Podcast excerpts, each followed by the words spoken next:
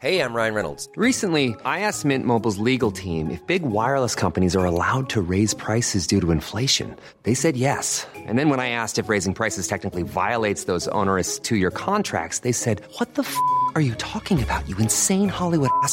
So to recap, we're cutting the price of Mint Unlimited from $30 a month to just $15 a month. Give it a try at mintmobile.com slash switch. $45 upfront for three months plus taxes and fees. Promo for new customers for limited time. Unlimited more than 40 gigabytes per month. Slows. Full terms at mintmobile.com.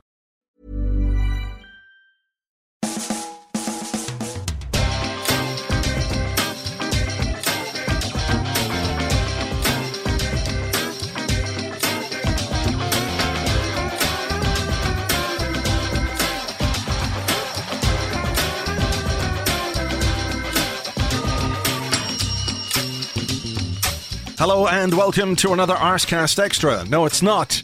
Hello and welcome to another Arsecast. Hello and welcome to a brand new Arseblog Arsecast right here on arseblog.com. That, my friends, is getting the new year off to an auspicious start. How are you? Happy New Year! I hope 2019 brings you everything you could possibly want and desire health, happiness, good fortune, prosperity, and of course, this is where you insert that thing about football that you desperately want to happen, such as Tottenham Stadium never gets built. Pochettino leaves and they appoint Jose Mourinho. Arsenal sign defenders who can defend. Pep Guardiola wakes up one morning with Michael Bolton's 1980s hair, and in a kind of reverse Samson thing, it makes him terrible. Troy Deeney loses both cojones in a workplace accident. Torreira. Mike Dean retires. And many more. The world is your oyster in 1929 or indeed 2019, for that is the year that we are in right now.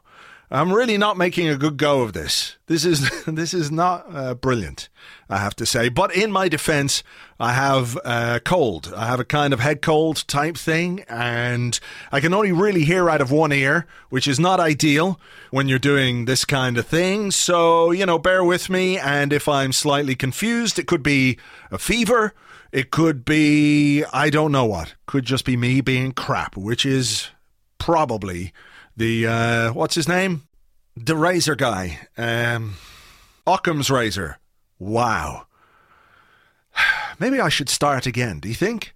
I'm not sure I should. I've come this far and I'm just going to plow on regardless and see where where this particular podcast takes us. A little bit later on, I will be talking to the head of the Blackpool Supporters Trust because obviously Arsenal are playing Blackpool. Did I say Blackburn or Blackpool back there? I think I said Blackburn. No, I didn't. I just went back and checked and I said Blackpool. Fuck. I don't think I've ever made this many mistakes and left them in in the podcast. Anyway, the Blackpool Supporters Trust, we're playing Blackpool in the FA Cup on Saturday, and the home attendance is likely to be very, very small because there's a lot going on at Blackpool Football Club, and not much of it is good if you're a fan of Blackpool. We'll find out exactly what and why the home fans are staying away from their games and what Arsenal fans can do to support them on Saturday. Because when you hear the story, you'll realise that uh, it is something that football fans should get together on. Um, bad ownership, let me just say that to give you a bit of a hint.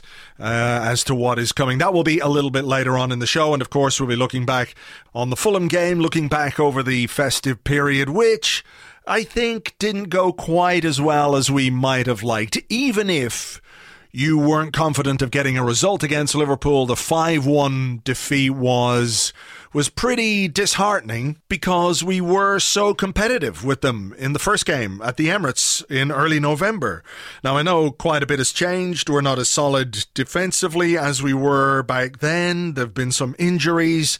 Rob Holding is out, Hector Bellerin is out, Nacho Monreal is out, uh, Mustafi is in, Lichtsteiner is in. So, you know, there have been some problems for Unai Emery to deal with, but it was a damaging result. But I also think the Brighton game as well is one when you look back on it and you think, even if we weren't going to do well against Liverpool, you looked at Burnley, Brighton, and Fulham as three games from which we could have taken nine points, and nine points from 12 is obviously healthier than seven points from 12. If you do the science on it, if you get right down to it, work out all the permutations and, and everything else, it's two better. Two better. And we can't afford to pass up chances to be two better when the fight for the top four is as tight as it is. It is very, very tight. Chelsea are in there. Manchester United, four wins from four under Solskjaer. Boo. As I'm telling you, that's why I was so upset by the uh, sacking of Mourinho. It's actually made Manchester United players realise that they can play football again. They do have a strong squad. However, people wanted to laugh and point at the way things were going under Mourinho, which we all did. We all did, and I think now we have to take some responsibility for what's happened. Maybe we should have laughed a little less. Maybe we should have been less crowy from the sidelines. Maybe we shouldn't have mocked. Maybe we should have just kept it quiet. And he would still be in charge, and they wouldn't be right up our arses, which is not where I want them to be. I'd prefer if they were further back because they do have good players and a big squad, and they're in the mix now for the top four. And it looks like it could well be a shootout between us, Chelsea, and Manchester United. And when you look at the way things are with us, how we're struggling a bit to cope with injuries at the back, we're struggling to cope without Danny Welbeck in the squad, we're struggling without Mesut Ozil in the squad, uh, a good Mesut Ozil, I should say. There's no Henrikh Mkhitaryan, which would be fine if you had an adequate replacement for him or a better replacement for him, but we don't really. Aaron Ramsey, is he going to be in and out of the team now that this whole Juventus thing is going down? So it is shaping up to be a really, really tough fight for that top four. Of course, we do have another way into the Champions League, which is uh, via the Europa League with our specialist Europa League winning manager, Unai Emery, who of course has won it three times with Sevilla, three times in a row with Sevilla. So, you know, you could have some confidence that he could guide a team to another final and uh, another European trophy on the Arsenal trophy cabinet would be very welcome indeed, not least because it does get you back into the Champions League. But bread and butter stuff is the Premier League. And we're having to try and cope with a squad that feels a little bit threadbare at the moment, and a squad which I think needs some investment in January. So maybe that's something we can talk about now with our guests. All that and much more. Joining me, a man whose videos you might have seen on Twitter. Before every game, he creates what some people might call an inspirational pre-game video, and they're always really, really funny. So it's a pleasure to have him on the show. It's Frimpon. How are you, man? I'm good, man. How are you doing? I'm very good. I have to say these these videos are um, they're outstanding. They're funny. They're overwhelmingly positive, and I think what I like most about them is that sometimes, perhaps a bit more often than you would like, you kind of you kind of have to to eat some humble pie afterwards. But I think yeah. that's part of the charm. I mean, yeah, because come on, it's football. You're gonna lose. You're gonna win some. Yeah. Um, but obviously, like the, the coaches don't go into the, the change rooms and be like, you know what, like it's Liverpool, we're gonna lose today. Yeah. So uh, yeah, just go out and see what like they go in positive, thinking they're gonna do something on the day. So that's what I tried to bring to it. And obviously, when it doesn't work out, I've got to kind of backtrack and kind of make light and make fun of the situation. So uh, yeah, I love doing it, man. That's that's that's the whole point, really. Yeah, look, I mean, I think the thing is, you get uh, you get so much reaction from other people on Twitter, probably other fans of, of other clubs, when you're doing a video and it doesn't work out the way it should work out for Arsenal. All of a sudden, uh, you're on the receiving end. But I guess most of them will realize that it is it's a, it's entertainment. You're not necessarily being quite as serious as they might think. You know, it's funny. It's like most of the videos I'm I'm hyping up Arsenal, so I yeah. don't get get why. Other, when we're playing certain teams, they get triggered by what I'm saying. Like I haven't said anything bad about your club, but like, oh, yeah, you've lost. I was like, I was just trying to hype up my team. Like, what am I supposed to do? What? Just not hype up Arsenal? I support them. Yeah.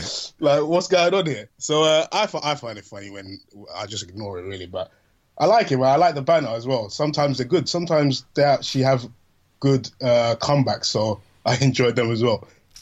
Uh, it's brilliant. If you haven't checked it out, the Twitter handle is at Frimponline. Uh, and I think uh, it would be fair to say you do actually sometimes take a bit of a pop at, at some of the other teams, but in a in a friendly way. It's not there's nothing uh, particularly mean about it, but uh, you know I can see why they might come back at you if we don't get yeah. the result. Uh, fair. I say I don't know why they come back. I'll probably come back at me as well. There, there are sometimes I do say stuff that would probably rub people up the wrong way, but hey, it's it's banner, it's football. That's what, it's all the point. That's the whole point. And like you make fun of my team, you I make fun of your team, and then uh, yeah, we go for a drink after. Yeah, Maybe, or maybe not. You stay over maybe- there, and I'll stay over here. It's fine. Tottenham, maybe not. Yeah. so come here. Tell me how you're feeling about the the festive period where we played four games, one, two, drew one, lost one. You know, on paper, probably a little disappointing when you think about the Brighton result. But how, how do you view it based on the fact that we did have something of an injury crisis over the Christmas period in terms of the defenders um, available to us? It's all been a bit makeshift back there. Yeah, I mean, um, uh, it could have gone. Well, I say it could have gone worse. We got smacked five one at Liverpool, um, but um, we always struggle in December, innit? It's, it's not really. It's not. It's never straightforward for us when in December. So I'm not surprised. I am surprised of the five one. Definitely, I thought we'd go there and give Liverpool a game, but. We didn't. We just didn't turn up, and then obviously the Brighton one is a game where we should be winning, but like we literally had no defenders. So again, I'm not surprised that um, we didn't get a result there, and they just looked tired. They looked really tired when uh, I was I was watching them. So um, uh, good, and there are some good points. There are some bad points, but um, yeah, hopefully the new year uh, we can do much better. I mean, we started off great four one at Fulham, so um, hopefully uh, we we take that um, form into Blackpool and we don't get upset like uh, Nottingham Forest. Imagine another Not- Nottingham Forest. No, I don't. I don't think we could do. I think we could do without that. To be perfectly honest. And you know, you think that uh, people are on Emery's back now. Imagine if he lost to Blackpool. Jesus. Yeah. Well, I think. Do I mean? Do you think they were on his back because of what we're doing in the league? Do you think maybe the Tottenham game in the Carabao Cup played a part? Is it the the Ozil thing playing a part? I, you know, for me. He's six months into less than six months into a really difficult job, isn't he? You know, he's he's got to be backed in the transfer market. We're going to talk about that in a few minutes' time, but you know, it, it seems a little early. It's fine, I think, to to be somewhat critical of the decisions he makes from here or there, but not to get right on his back. The other day, I mean, he- the Lacazette substitution against Fulham, for example, was one where uh, it, it just felt a little premature. You know, what it is I feel like be- going into the season, everyone was like, okay, it's going to be this transitional period where we're probably going to be crap for the whole year. We're not probably going to do. And then we lost our first two games and like, oh, yeah, yeah, cool. It's going to be a transitional year. Then we went on this sick run and he's like hyped everyone up. And they're like, oh my God, like we might be able to actually do something like of significant uh, this season. And then obviously we've been it's we've crashed kind of back to earth, and then I feel like again the kind of feels of the Wenger era of yeah last year December we would be the same would go into December and we wouldn't do that well, and I feel like they're just getting on his back like too quickly. Like come on, like you said, it's only been six months. And he hasn't really, really been backed in the transfer window. Like he's done actually really well to, in terms of how uh, the players that he's brought in. I mean, you've got Torreira, who's been like probably our signing of the season for like nothing. Um, then you've got the Lichtsteiner hasn't really worked out, but I feel like we had to kind of go that way because it just seems like we haven't got money. I mean, I don't even know what we're going to do in January. It, it's hearing that we haven't got any money to spend in January. So uh, I just feel like we just need to be patient. We need to be patient because it is a transitional period. And yeah, he's only been in the job for six months. Like, let, let the guy work. Let him at least get it wrong. he hasn't totally got it wrong. I mean, we're fifth. I think we're only like three points off fourth, fourth place. Yeah. Like it's not it's not doom and gloom yet. You would have probably taken that, wouldn't you, when when the season started? If you're told, uh, you know, January first or whatever it is, you're going to be three points behind the top four. I think most people would have said, okay, I could live with that as a position to find Arsenal in. Uh, you know, uh, leaving aside the context of it all, I, I, don't think that there's anything particularly wrong with where we are based on the kind of squad that we've got. Like I, I feel like our target our target is top four, and we're literally like three points behind top four. So I don't understand what what the issue is. Um, I, maybe there is still because some of the decisions where he takes off Lacazette, um, and they still feel like uh they still feel that from Wenger's era of it being the same. But then he took off Lacazette, and then Rambo came on and scored a goal. Uh, like you booed, you actually booed Lacazette off. I'm sorry, uh, the decision, and then the decision worked out. It's like Yeah. you shot yourself in the foot. Just back the manager, and then we start we start making and thinking about his decisions and how the game went at the end of the game. Like support the team to the end. Like I'm tired of this half-hearted support when we go when we um where where when we um what's the word when we're kind of down and it, it doesn't look like things are going so well. You just seem to turn on the, the, the players and the supporters. Like I'm tired of that. We should we should leave that with Wenger when he left. Like this is a new a new guy, like a new kind of era. Let's let's just get behind the boys. Like he got really toxic when uh, Wenger was here. So yeah, let's just get behind him. And again, he's only been here for like two seconds. Like let him work. Lacazette's reaction actually was quite good, wasn't it, when he came off? And obviously he might have been disappointed and. Uh, he helped and- it. Yeah, he, He helped, helped it, didn't he? He helped really quell the, the disquiet in a positive way. like he helped the situation, and I feel like that's what he needed because most of the pictures we've seen from Lacazette, which they always seem to catch, is him on the sidelines just being moody after being. Um, and I think he's probably seen that and thought, you know what, let me squash this because it's not it's not as bad as it is. Like we're we're behind this manager and we want you know play for this guy and we want to get the results. And if the manager feels like this is the right decision, I've got to back it. So yeah, he did help. He did. He needed to do that. I feel like, and yeah, it, it worked out because Ramsey came on and scored. Ramsey came on and scored, and as far as we can tell, the uh, the situation with Ra- Aaron Ramsey is that he is going to go to Juventus. That's what the stories are at the moment. That he's about to, well, he's going to sign a pre-contract deal with Juventus, move to them in the summer, leave Arsenal for free after ten years. What are your thoughts on Ramsey leaving the club, and what are your thoughts on Ramsey leaving the club for free? Uh, there are two, I think, slightly separate issues. Leaving, uh, I'm actually quite upset that. I mean, Ramsey's been quite hit and miss, but he's also the guy that's handed us two FA Cups, and uh, people need to not forget that. Like his goals literally secured two FA Cups for us. Um, but I am sad to see him go. Um, would I have kept him over Özil? Seeing how he's reacted, knowing he weren't going to sign a new deal, yet still turning up to work and still being, you know, still going 100 miles per hour for us. Mm. Maybe. I don't know. But then, I don't know. I, yeah, maybe. I think I might have kept him over Ozil. Him, I'm only, the only saying grace I feel is that he's leaving the league. I don't think, I think it would have been hard to see him play for another Premier League team. Yeah. Yeah, I think that would have been difficult for me as well. And he has always said he wanted to go abroad. And, you know, if a player gets to the end of his contract and decides he wants to have a new experience, try football in a different country, I think we've got to respect that and wish him well. And I think you're dead right about Ramsey. You know, he has been inconsistent, perhaps. Yeah. But yeah.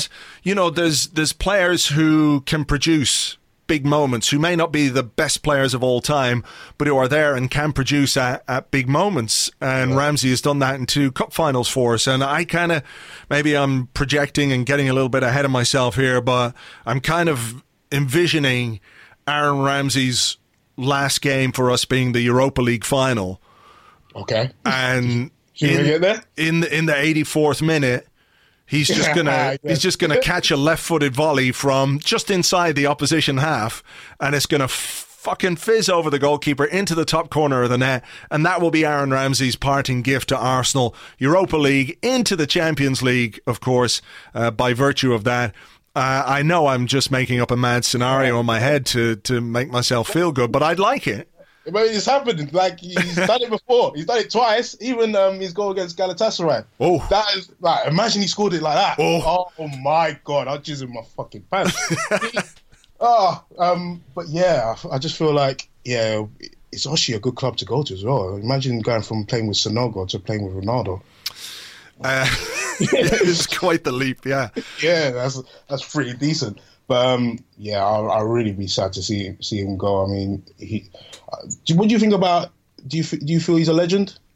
Do you c- take him as a legend? I think when time passes, if we're looking back on someone like Alan Sunderland, uh, who scored in the 1979 FA Cup final and is remembered in legendary fashion because it was uh, a legendary cup final as well, 3 2 against United. If he's a legend, Ramsey's done it twice once against Chelsea. And once against Hull, and I know it was, you know, you can say it was just Hull, but we were 2 0 down. And it was fucking Yeah, exactly. extra And it's the time. game. It was the game where literally this if we had lost that final, I think I would have had to commit suicide.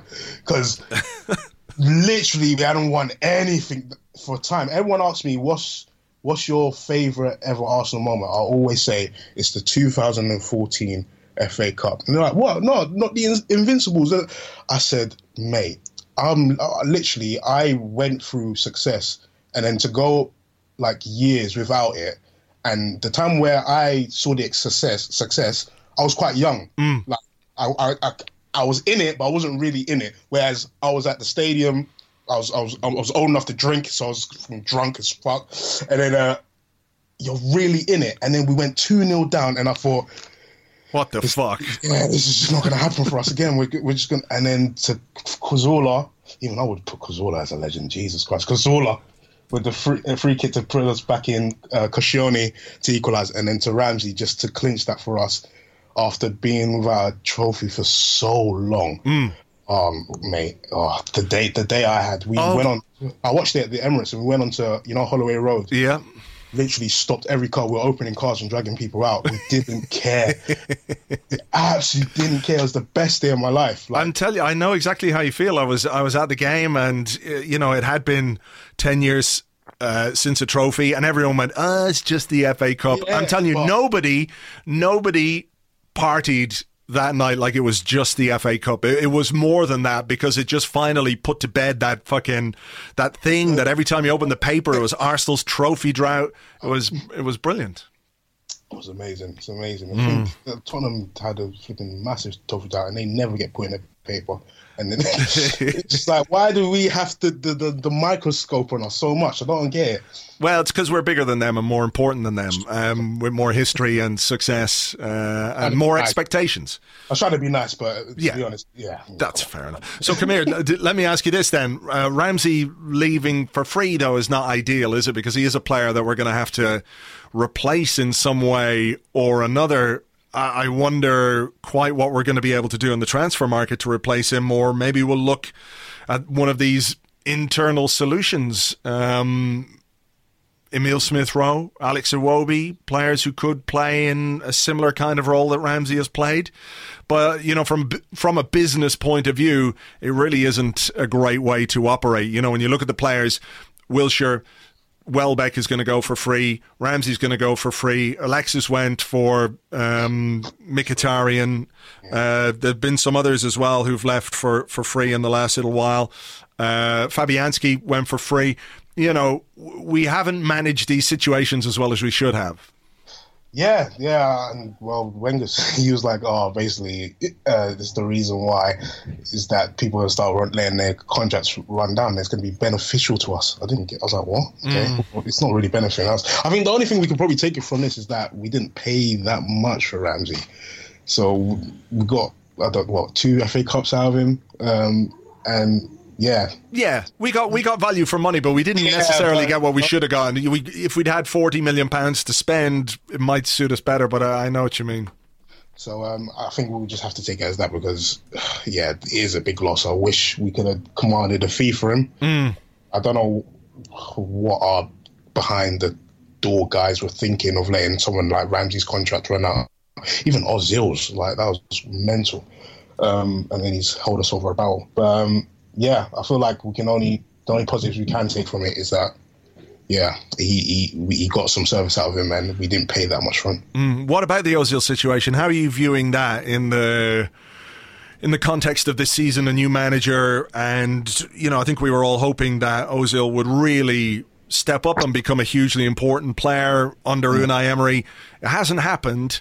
We've had the statement from his agent, which was an agent saying all the things he should have. Arsenal have sort of had a little bit of a response today with a, a, an article in the Evening Standard by James Olley, who says, you know, Arsenal will will assess the situation in the summer.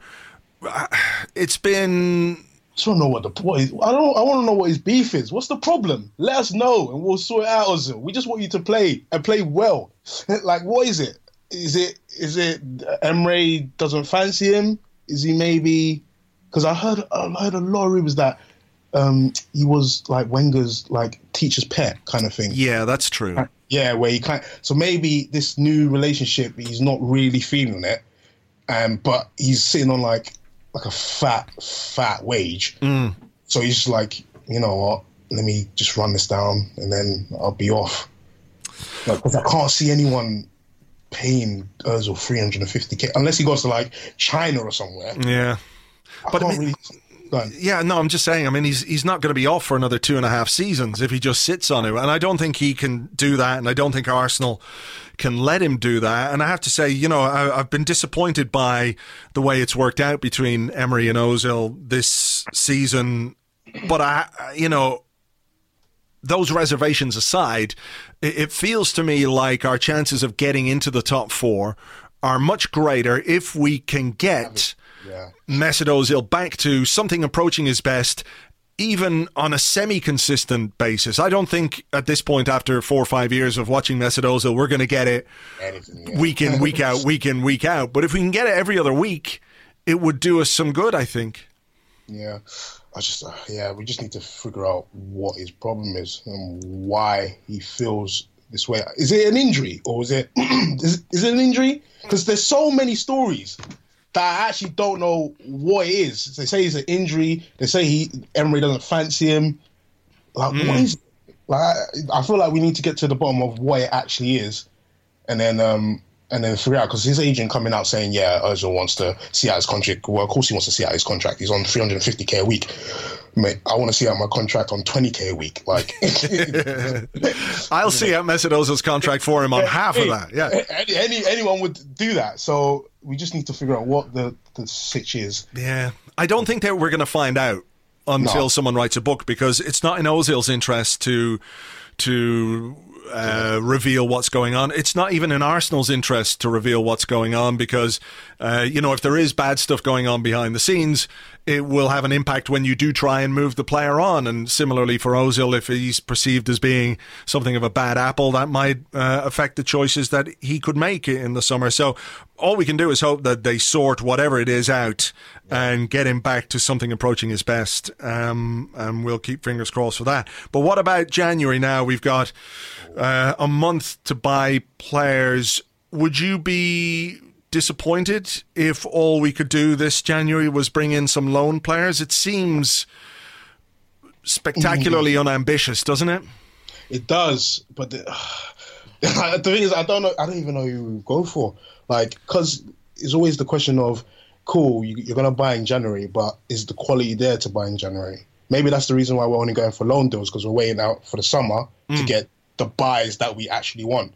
Like, but then you you hit me hearing stuff about Gary Cahill. It's like, come on, like, what, what are we gonna do with Gary Cahill? Like, we, we just just about get away with Mustafi.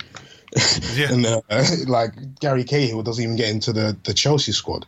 So the, some of the players that are being touted, um, maybe not, um, but I, w- I don't know if we should just go with what we got and see what happens. Because if, if we're holding out for better players in the summer, um, yeah, I, I just don't know what we should do. I mean, I'm hearing something about the Real Madrid keeper. What's his name? Navas, that's not that's not happening. He played that down today. Said Oh, no, yeah, said Okay. that, which is kind of even- ridiculous. That wouldn't even make sense. Like, why would like why would you even? We've got three keepers. Mm. Why go for Navas? Like that. What message does that put out to your the keepers that you already got? Leno's been having a wobbly, and then you go and f- sign Navas. Yeah. like, It, it wouldn't, uh, you know, I don't think even the, the because of the way things have changed. Imagine if the head of recruitment, having spent 25 million pounds on a goalkeeper in the summer, went out and spent another 13 million pounds on a goalkeeper in January. I mean, that kind of reflects really badly on him, not Yeah. least Yeah, Leno. totally. But uh, you know, apparently the, there's absolutely nothing to it. I mean, I'd love to see a defender. I'd love to see a central defender come in. Uh, I think we need a defender. We need we need a winger. I don't think we have an out and out winger. Yeah, I don't think we do either, but I don't know necessarily that, that Emery plays with that kind of a player. I do think we need something else in the forward line because we miss what Welbeck gives us in terms of an option from the bench and depth. Danny Mensah. Yeah, Yeah, your man. boy. Yeah, my boy. Um, yeah, I mean his energy is especially that's what was needed probably against Brighton to be fair. Um, but yeah, we probably need one more in, in, there, and I feel like that's why he's reluctant to play um, Lacazette and Aubameyang together. Because imagine him get both, like one of them injured. Yeah, like we'll be in big, big trouble. We sure so, hmm. Yeah. Well, this is taking this is taking a depressing turn now. I know, Jesus. I was about, but I mean, what we can say is we're fifth. We're, we're um, three points off fourth place like we're not doing as bad as people think. I don't think. No, and we had a 22 game unbeaten run in which, okay, we rode our luck a little bit, but it did show that we've got some character and some resilience to us, and that you know if we can put something similar together, uh, and uh, you know maybe it's fair to say that some of the other teams haven't really had a blip yet. Can we no. count on them having a blip? Maybe we can, maybe we can't. But if they do and we can win a few games, the complexion of the table changes very quickly, doesn't it? Because you think a few weeks ago everyone was talking about City running away with the title, uh, and as we're sitting here recording this, they're about to play Liverpool, and they're what six points behind them, uh, seven points behind them in the table. Liverpool could go 10 points clear tonight if they win, which is an amazing turnaround in just a few weeks. So, similarly, with much less at stake, it could turn the other way for us. I've had a lot of like, argument with a lot of Arsenal fans. Who would you rather want to win the league? Would you want Liverpool or Man City to win it? I would rather see Liverpool win it. And I, I, I, I have, and it's not just because I've got a Liverpool supporting brother. I, I think there's something more. Maybe I'm trying to cling to something that isn't there these days in football, but it just seems to be something more natural, natural or honest about yeah. the way Liverpool will have won the title. You know, having been a club in a position not too dissimilar to ours. Yes, they've built over the last number of years with Klopp and they've put together a very good squad and they're fighting against a team who are you know, financial. I know Wenger always used the term financial doping, but I think there is something to that. I think there's something very uh, unpleasant and cynical about the whole Manchester City slash City Group thing because they've got these clubs all over the world to to build this nice, friendly PR city empire funded with money that we all look at and go, you know, what the fuck? That's not right. That shouldn't happen. So I realize more people hate Liverpool than they hate Manchester City. And I get it because there's history and there's media stuff and everything else. But just from that point of view, I think it would be better for football, and maybe that's a poxy thing to say, but that's what I think. I mean, you just got to look at the. Um, there's like a, a, chart that came out where it showed how much uh, the investors invested over the ten years, and like Man City's investment is just stupid.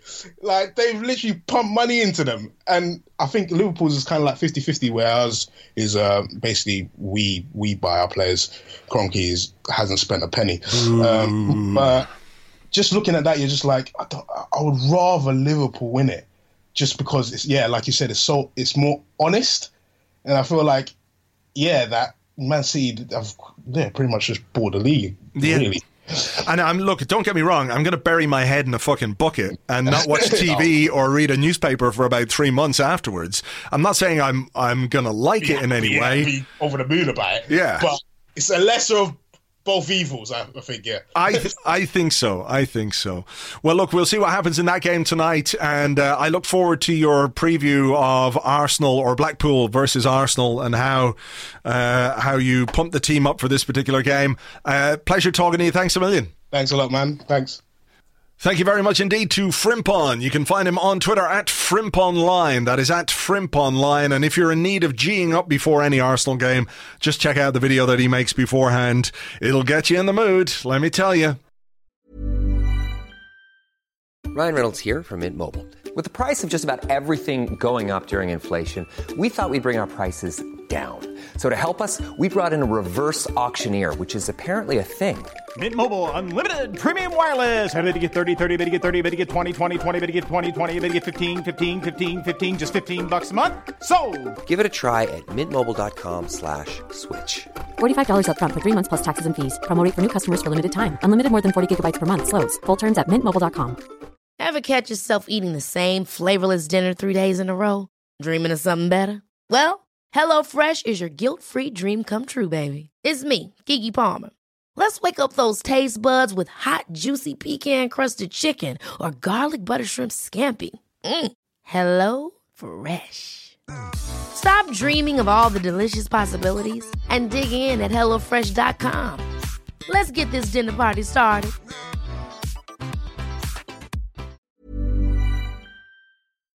Right, Arsenal travel to Blackpool this weekend for an FA Cup third round clash. All is not well with Blackpool Football Club. With me to discuss why is the head of the Blackpool Supporters Trust, Christine Seddon. Hi, Christine. Hello. A- FA Cup third round is usually one of those weekends where if a smaller club draws a bigger club from the Premier League, we get all the stories about the magic of the cup and giant killing, potential giant killing, and Arsenal have been on the end of a couple of those in our history. This weekend, Blackpool face Arsenal and so far have sold just two and a half thousand tickets out of the uh, 17,000 capacity. Arsenal have uh, their allocation of around 5,000 tickets there is a serious issue going on between Blackpool fans and the people who run and own Blackpool Football Club. What exactly is happening here, and why are so few fans going to attend this game at the weekend? Right. Okay. I'll I'll try and make this as um, uh, short as possible. But we have a very complex situation at Blackpool, which has been running for for some considerable time. Um, I need to stress here and now that Blackpool fans have been unhappy with the ownership of the Oystons almost since they took over. Um, so protests against them is nothing new, and it certainly isn't anything to do with the fact that we got to the Premier League for one season and we're not there anymore. Um, this this is about the, the future of our football club, um, and and what we have in our owners um, are people who basically have um, t- taken the monies that has come into the club, the opportunity that there is to um, benefit not just the club but the town as well, um, which should have come on the back of those many millions that came into the club when we got to the Premier League, um, and have basically siphoned off the money for their other non-football businesses um, and for their own interests. Um, I'm not saying anything um, libelous there because that was actually proved in court in 2017 that they have illegitimately asset stripped our football club. To the tune of, uh, just to put it in context, for a, a relatively small club like Blackpool, to the tune of 26.77 million pounds. That well, that's correct. Um, in in fact, um, the minority shareholder Valery Belokon, who who brought this legal action against the Oystons, he was awarded a total of thirty one point two seven million, uh, and of course there's costs and interest on top of that. So um, it's it's a pretty appalling situation. But um, after a couple of years, when after we'd been relegated from the Premier League, and, and when the accounts started to be published, and we could see exactly what was going on, um, quite a few fans started to voice their concerns. One, in fact, did um, accuse them in those early days of asset stripping the club, um, and they started threatening their own fans with legal action. Mm. many fans had to uh, find tens of thousands of pounds to get them to call the dogs off, so to speak. Um, the relationship between the owners and the fans is absolutely toxic. It has broken down irretrievably.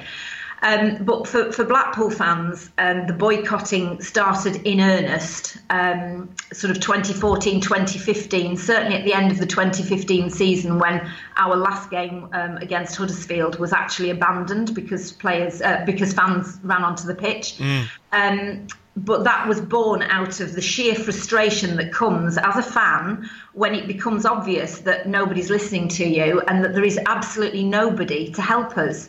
Um, as I've, I've, already mentioned Valery Belokon. He he was a businessman that invested in the club and who did indeed, uh, on the back of his money, it was him that got us to the Premier League in the first place.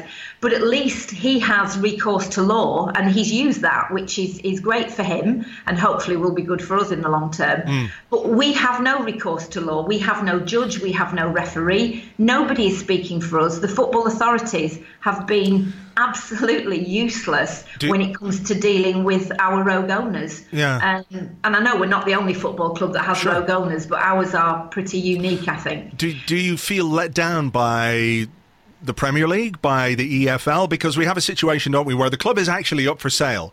Owen Oyston has, has put the club up for sale.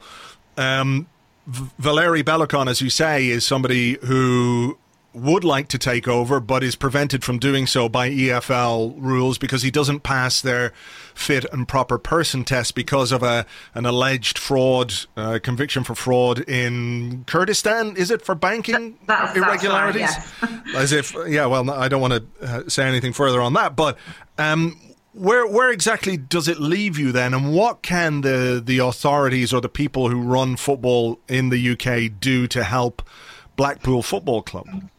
Well, um, I have to say, as a, as a, a, trust, Blackpool Supporters Trust, we, we started all of this because we obviously wanted to secure the future of our own football club because of the problems we've got. But it then became obvious that this is part of a much wider problem. Um, and um, what I should tell you is that when we were in the Premier League, um, the EPL actually did ban Owen Oyston and told him that because he is um, a convicted rapist, um, a conviction which he's never spent, um, he is not a fit and proper person to own a football club, and they will apply those rules retrospectively. So he was in, told he had to sell his shares.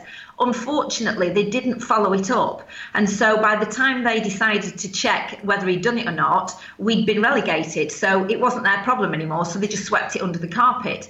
Now, the EFL, um, they also have the same test, but they refuse to, they say they can't apply it retrospectively. Now, how you can have two different football authorities applying the same rule in different ways is beyond me. Um, but of course, that also brings into question the integrity of, of the competition because you've now got a football owner who has absolutely no interest in investing properly in his team um, because he knows if we were ever to get back to the Premier League, he would be forced to sell. So mm. it's a it's a, a, shocking situation, and yeah, we we feel very badly let down by football authorities who quite simply have just washed their hands of it and say, oh well, there's nothing we can do. It, it's outrageous. So, where exactly do you see the future going for Blackpool? Because it feels like you're in a kind of limbo here, where you have an owner who's put the club up for sale. Uh, the guy who wants to buy it can't buy it or can't be the owner of it. So is it a case that this guy is just going to hang on to it until such time as somebody comes along and makes him an offer he can refuse? What what is he actively trying to sell the club? Do you know? He's, it appears that he is not actively trying to sell it. He said that he was going to, but um, I mean, we at the Trust, we've had um, various interested parties contact us about the club.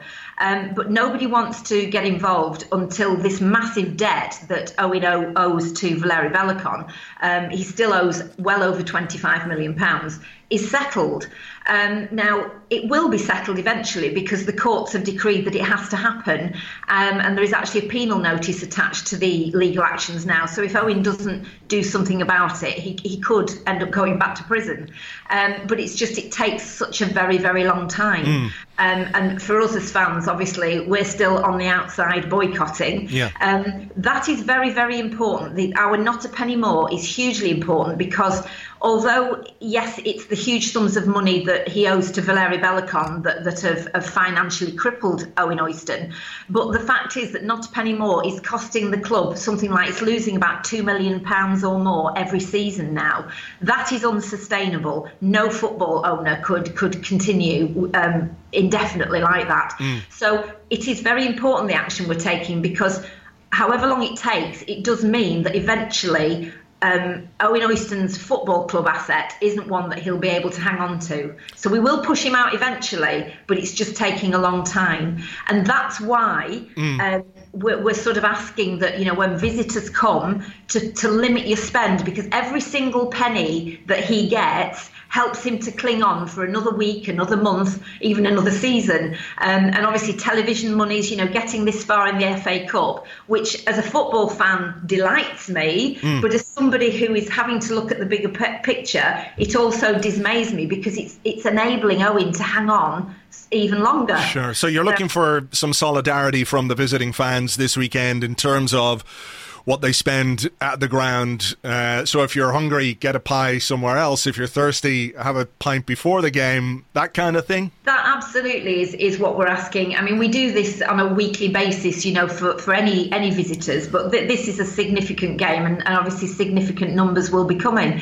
We don't expect visitors to boycott like we boycott. We totally understand that you're coming to support your team, um, but anything that you can do that can help support our campaign, and as you rightly say say, giving your custom to um, the businesses around the football ground is a brilliant thing to do because our community has been badly impacted by this as well. There are businesses that have failed, there's businesses that are struggling. So they would really appreciate your money in the pubs and the, the mm. fish and chip shops, etc. It, it, it, would make a big difference. Sure. Um, and, and just withhold whatever you can um, from from Mr. Oyston. It's an awful thing to have to do, but sure this is this is the situation we're in. Well, it, it sounds like it's desperate times calling for, for desperate measures, really. Um, so, look, I hope that some of the Arsenal fans will, will help you out. Has the response from other fans been good in that regard? Have you found that other fans have been um, have connected with this particular issue? Because I, I, know it's at a completely different scale and it's a completely different issue.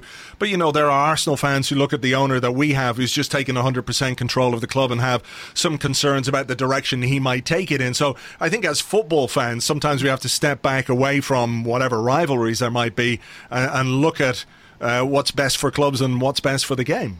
Um, yeah, I've been absolutely delighted at the response we've had from fans around the country. Um, th- this is above club club rivalries. This is about the survival of a, of a football club, um, and and it's about looking at football as being part of the community. Fans are being taken advantage of left, right, and centre. Um, Premier League fans, of course, um, to be honest, they don't even need your money anymore because they've got all this television money coming in. Um, but they still need you there as, as like television extras because it's mm. a, an increasingly global television product. So they need you to turn up for the atmosphere um, but they're not really bothered what you think or what you feel or if, it, if the times and the kickoffs suit you or any of these issues. It's just all about the money and um, it's incredibly sad.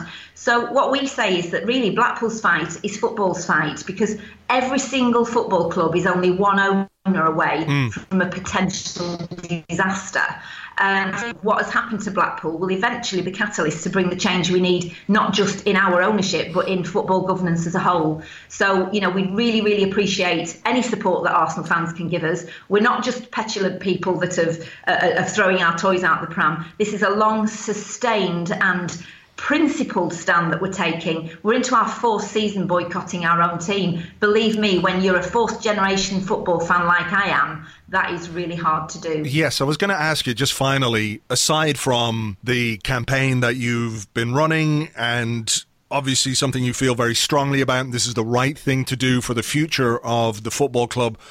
I'm interested to know what it feels like on a weekly basis or bi weekly basis when you don't go and see the team that you've supported your entire life? What what does it feel like to deny yourself the the joy that football brings. I know there are issues with ownership, but for 90 minutes we can often put all kinds of things aside and invest ourselves in the game and invest ourselves in those moments which get us off our seats. So what has it been like for you and for the other fans who have chosen this very difficult path?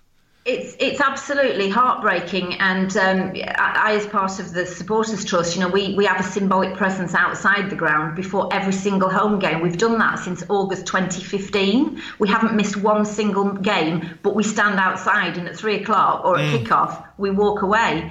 And um, you know, w- when it's um, something that's in your blood, and say I'm, I've just said I'm a fourth generation fan. My mum, she passed away in October. She was 91. She'd supported Blackpool since she was seven. She went to the cup final in '53 on the back of her brother's motorbike. You know, it's absolutely we, we have tangerine blood in our veins. And yet she's been boy. She started boycotting in 2015 too, and she wasn't getting any better. Um, and she knew that she would never see her team again, but she did it anyway because it was a matter of principle and and believe me, she's not the only one. So it's a very personal thing. It hurts enormously, but we have to secure the future of our club for future generations. We have to, and so we've got to look at the bigger picture, at the long term. And if that causes us some short term pain, then so be it, because we will win this fight. We will. Well, look, Christine, uh, I wish you, and I'm sure many of the people listening to this podcast will wish you every success. It's uh, it's a difficult road you've chosen to go down, but as you say, you're doing it for the right reasons and for the long term future of Blackpool Football Club. And uh, we'll see what happens at the weekend. I can't say I wish you luck on the pitch, of course, but uh, with everything else, uh, really the very best of luck and thanks for talking to me. Thank you very much indeed. That was Christine Seddon, who is the chairperson of the Blackpool Supporters Trust. Things are obviously not being run the way they should be at that particular football club, and you know it's bad when fans are are boycotting and denying themselves the chance to see their team week in, week out there's uh, there's something very wrong with that situation. Uh, if Arsenal fans going to the game this weekend want to support uh, the the work that the Blackpool Supporters Trust are doing, get your food outside the ground. Don't spend your money inside the ground if you can help it. They obviously need things to change there as quickly as possible, and best of luck to them. In terms of the game, there isn't a huge amount of team news. Some players still being assessed. Mesut Ozil's knee injury is one of those. Hector Bellerin, Shkodran Mustafi. Uh, I'm not sure. Nacho Monreal maybe as well, but I'm not 100% sure. Unai Emery said basically we're going to take a team that will respect the competition, etc., etc., but we might give a chance to play players who aren't playing a great deal, and also to to some of the young players. So maybe we could see uh, Bukayo Saka. He could start after making his Premier League debut. That will be exciting to see what he can do in a forward position. Beyond that, there isn't a great deal of scope for rotation. The squad is not quite as deep as we would like it to be. But maybe that will be addressed in January. Maybe we'll buy some new players. Who knows? We might talk about that on the Arsecast Extra on Monday with James. Just to advise you that that recording won't take place until Monday evening. So you're going to have to wait a while after the Blackpool game to get the Arsecast Extra on Monday, but it will be available for you on Monday evening. In the meantime, let's hope for a good win this weekend. The FA Cup is a tournament which has given us lots of fantastic memories, lots of history. We are the club that's won it more than any other. And if we could win it again this season, I'd be quite happy with that. So let's hope for a good win and we can start preparing them for some Premier League games of real, real importance. I think we got West Ham, then Chelsea. So a couple of London derbies to look forward to. Uh, until the next time, take it easy, folks. Thanks for listening as always. Cheers. Bye bye.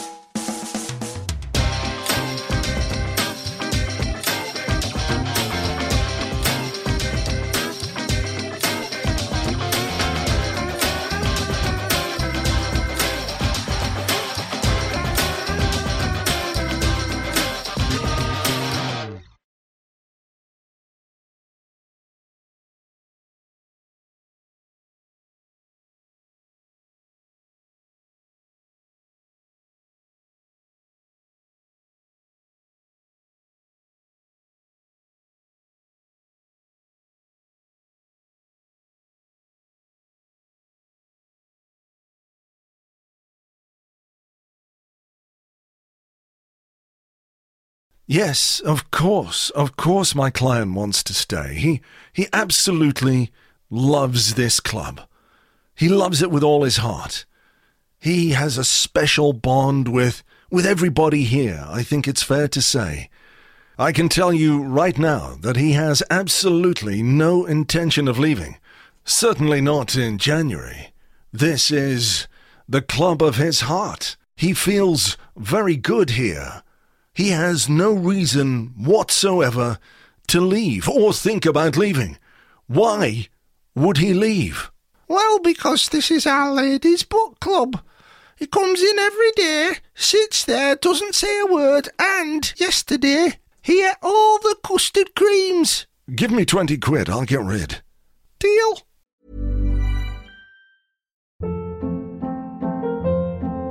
Hold up. What was that? Boring. No flavor. That was as bad as those leftovers you ate all week. Keke Palmer here, and it's time to say hello to something fresh and guilt-free. Hello Fresh. Jazz up dinner with pecan-crusted chicken or garlic butter shrimp scampi. Now that's music to my mouth. Hello Fresh. Let's get this dinner party started. Discover all the delicious possibilities at hellofresh.com.